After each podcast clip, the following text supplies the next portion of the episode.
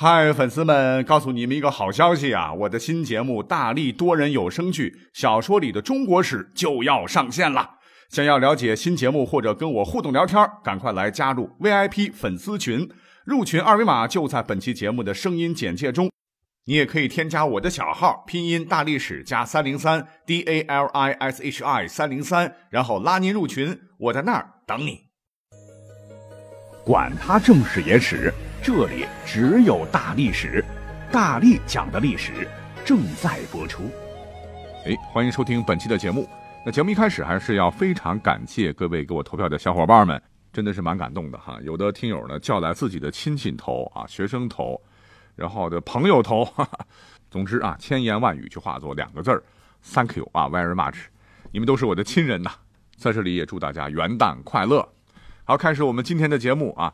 那有位听友啊，他给我这个留言提问，他说呢，自个儿一直对紫禁城很向往，也觉得它很神秘，经常在这个故宫参观的时候啊，老是会想象，你说统治这个帝国的家族啊，住在这里面会是一种怎样的情形嘞？而且呢，去过故宫啊，感觉好像是物是人非啊，明明他们和我们这么近，却已经成为了历史，很感叹和唏嘘。然后他就问我呀，说历朝历代还有哪些宏伟的宫殿呢？哎，我觉得这个问题是蛮有意思啊，因为目前为止好像没有专门去做这个古建筑的这样一个历史音频节目，对吧？今天呢，我就尝试着来讲一下吧，历史上有名的一些宫殿。那更重要的是要讲讲宫殿里边发生的一些个离奇的故事了哈。我们就按照时代顺序啊，那第一个粉墨登场的宫殿呢，便是赫赫有名的大秦的咸阳宫。因为据考证呢，这个咸阳宫是世界上最大的皇宫，它有多大呢？根据文献和遗址的发掘，这个咸阳宫的面积啊，相当于今天咱们去的北京故宫的一百多倍。哎，你没听错啊，就现在北京故宫的一百多倍。那说到这儿，可能有小伙伴就说了哈，说这个咸阳宫我知道啊，哎，不就是那个被誉为天下第一宫，是中国历史上第一个统一的多民族中央集权制国家？秦始皇下令修建的那个大秦帝国的新朝宫吗？都怪那个项羽啊！进攻秦都咸阳，为了泄愤，一把火就把那么辉煌的皇宫烧了个干干净净，然后巴拉巴拉。实际上呢，小伙伴们可能要搞错了啊！首先呢，我说的这个咸阳宫啊，并不是秦始皇修的那个阿房宫。很多听友呢，老是把这个咸阳宫和阿房宫搞混。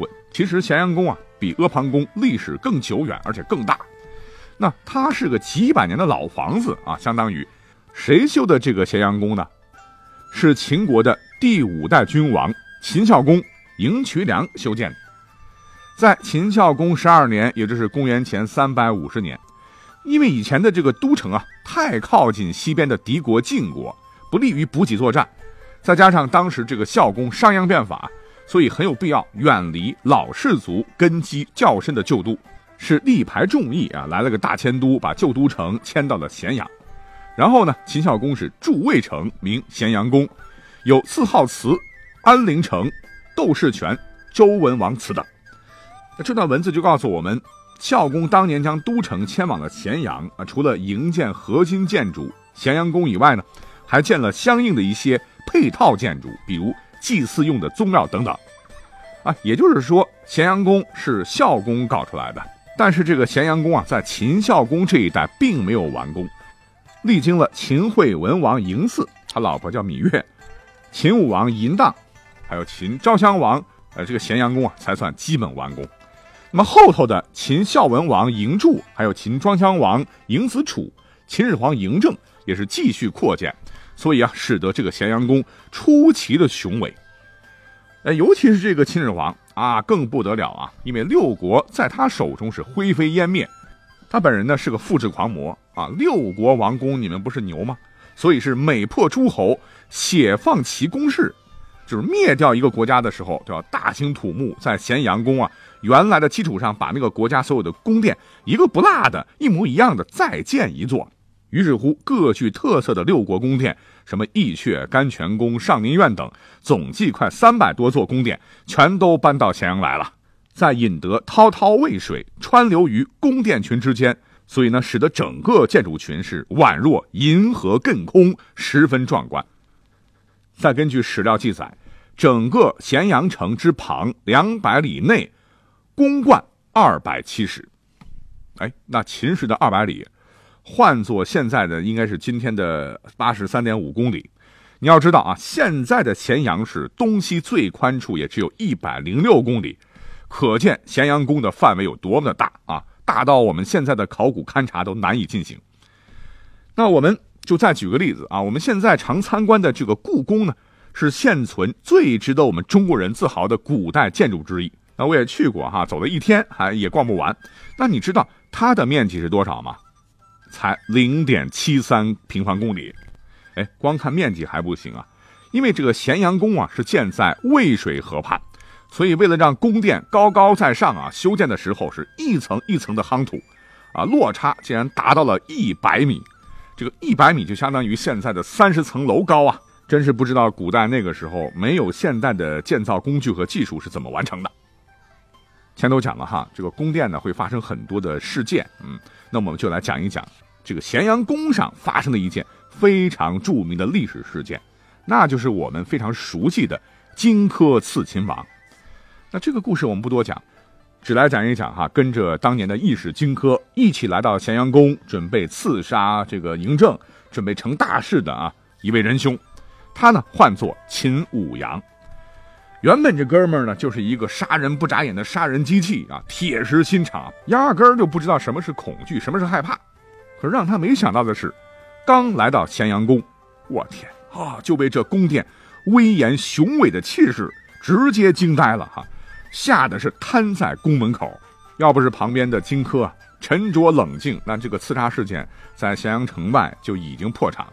那从一个侧面呢，也反映出了咸阳宫简直就是不可思议的雄伟。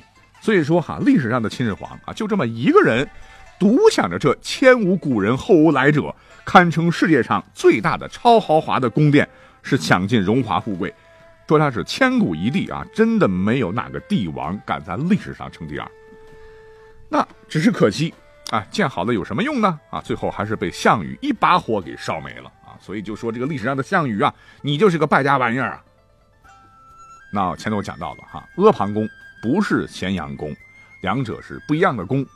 那么阿房宫啊，也被誉为天下第一宫啊，也是天下闻名啊。那它是中国历史上第一个统一的多民族中央集权制国家秦帝国修建的新宫殿。那位于今陕西省的西安市西郊十五公里，咸阳市东南十五公里，始建于秦始皇三十五年，就是公元前二百一十二年。那根据《史记·秦始皇本纪》说啊，阿房宫前殿东西五百步，南北五十丈，殿中可坐一万人，殿下可以竖起五丈高的大旗，四周为阁道，自殿下直抵南山。在南山的峰巅建宫阙，又修复道，自阿房宫渡过渭水，直达咸阳。好，我们来简单换算一下，刚才讲到了哈，秦代一步合六尺，三百步为一里，秦尺约零点二三米。如此算来呢，阿房宫的前殿东西宽是六百九十米，南北深是一百一十五米。虽然说呢，这个阿房宫比咸阳宫要小很多，但是呢，占地面积也达到了八万平方米。容纳万人以上，那更是了不得的。哎，当然要说明的是，这是书上说的，啊，如果是真的话，那阿房宫呢，也与万里长城、秦始皇陵还有秦直道并称为秦始皇的四大工程。这个直道是什么呢？啊，就是当时秦国的这个高速公路啊，啊，绝对都是世界建筑史上无与伦比的宫殿建筑。请注意啊，我说的是万一是真的。那说到这儿呢，再补充一点小知识。那各位啊，可能跟我一样啊，小学课本就学过阿房宫，阿房宫。可是有谁知道为什么叫阿房呢？其实呢，这个历史上什么说法都有啊。有人认为呢，阿房一名啊，是由于宫址靠近咸阳而得名，阿近也，以其去咸阳近，且号阿房。那还有一种说法就是阿者大陵也，陵寝的陵啊，取名阿房。饰言其高若干阿上为房，也就是说，阿房宫的是由于宫殿建筑在大陵上而得名。那从目前发掘出的遗址可以看出啊，当年的阿房宫啊，就是坐落在啊地势高峻的丘陵上。至今呢还残留着宫殿的高大的地基。总之啊，这两个观点摆出来哈都有道理，我们就是在这里听听而已。那么这座宏伟的宫殿后来是怎么没的呢？那很多朋友肯定会说了，那还不是项羽一把火给烧的呗？啊，打死这个败家玩意儿哈！对啊，其实项羽火烧阿房宫的这个故事呢，我们从小从大人那儿就听过，也看过小人书。但是啊，等时间到了二零零二年，这个传了几千年的说法被终于 pass 了。为什么呢？因为专门的阿房宫考古工作队挖掘出的结果完全出乎人们的意料。因为阿房宫并没有被火烧的一点痕迹，他们的结论就是说，阿房宫没有被项羽烧毁，项羽呢是被冤枉的。哎，那有人说又不对了哈，说我天天翻这个《史记·项羽本纪》，这里边就说了呀，说项羽遂屠咸阳，烧其宫室啊，点点点。是烧秦宫室，火三月不灭，那怎么不是他烧的阿房宫呢？其实当年项羽啊是纵火了，《史记》说的也没错。但是问题是，《史记》里边的宫室是被火烧过的秦都咸阳宫和其他秦朝的这个宫室，而不是地处渭河以南的上林苑中的阿房宫。是后人搞误会了哈，就把它说成了阿房宫。好，讲到这儿，那有细心的朋友可能。应该还有疑问吧？你说，既然项羽啊当年领兵都烧了咸阳城，他为什么这么心慈手软，独独放过阿房宫呢？他怎么可能忘记阿房宫呢？所以为此呢，这个考古队又抛出了一个爆炸性的一个观点，原因就是这个阿房宫，我们从小学的啊，如何如何辉煌啊，如何如何伟大的这个阿房宫，可能根本就没有建成过。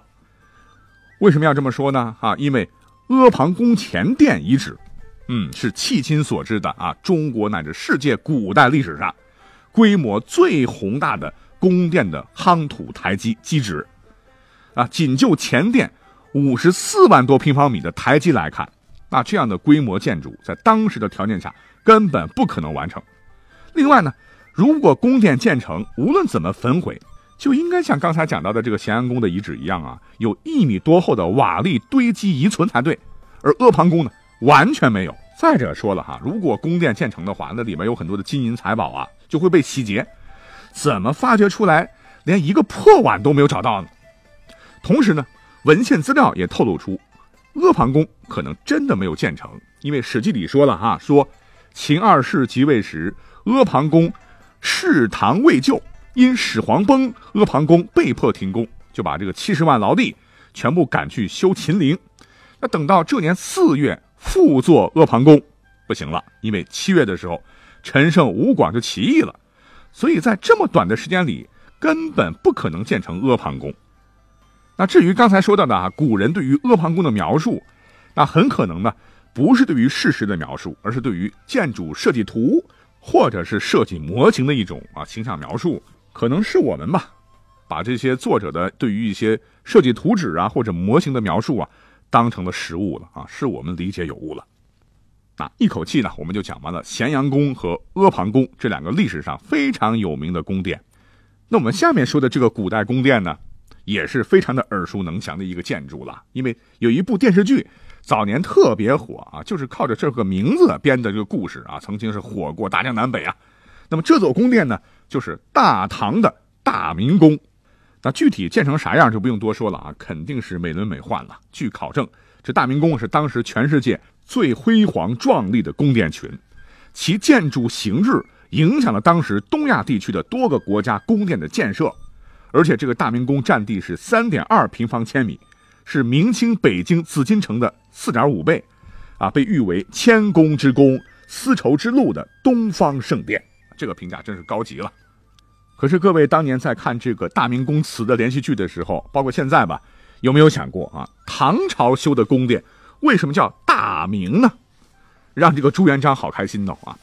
其实呢，告诉大家啊，这个大明的意思呢是周文王、武王相承，其明德日益广大，故曰大明。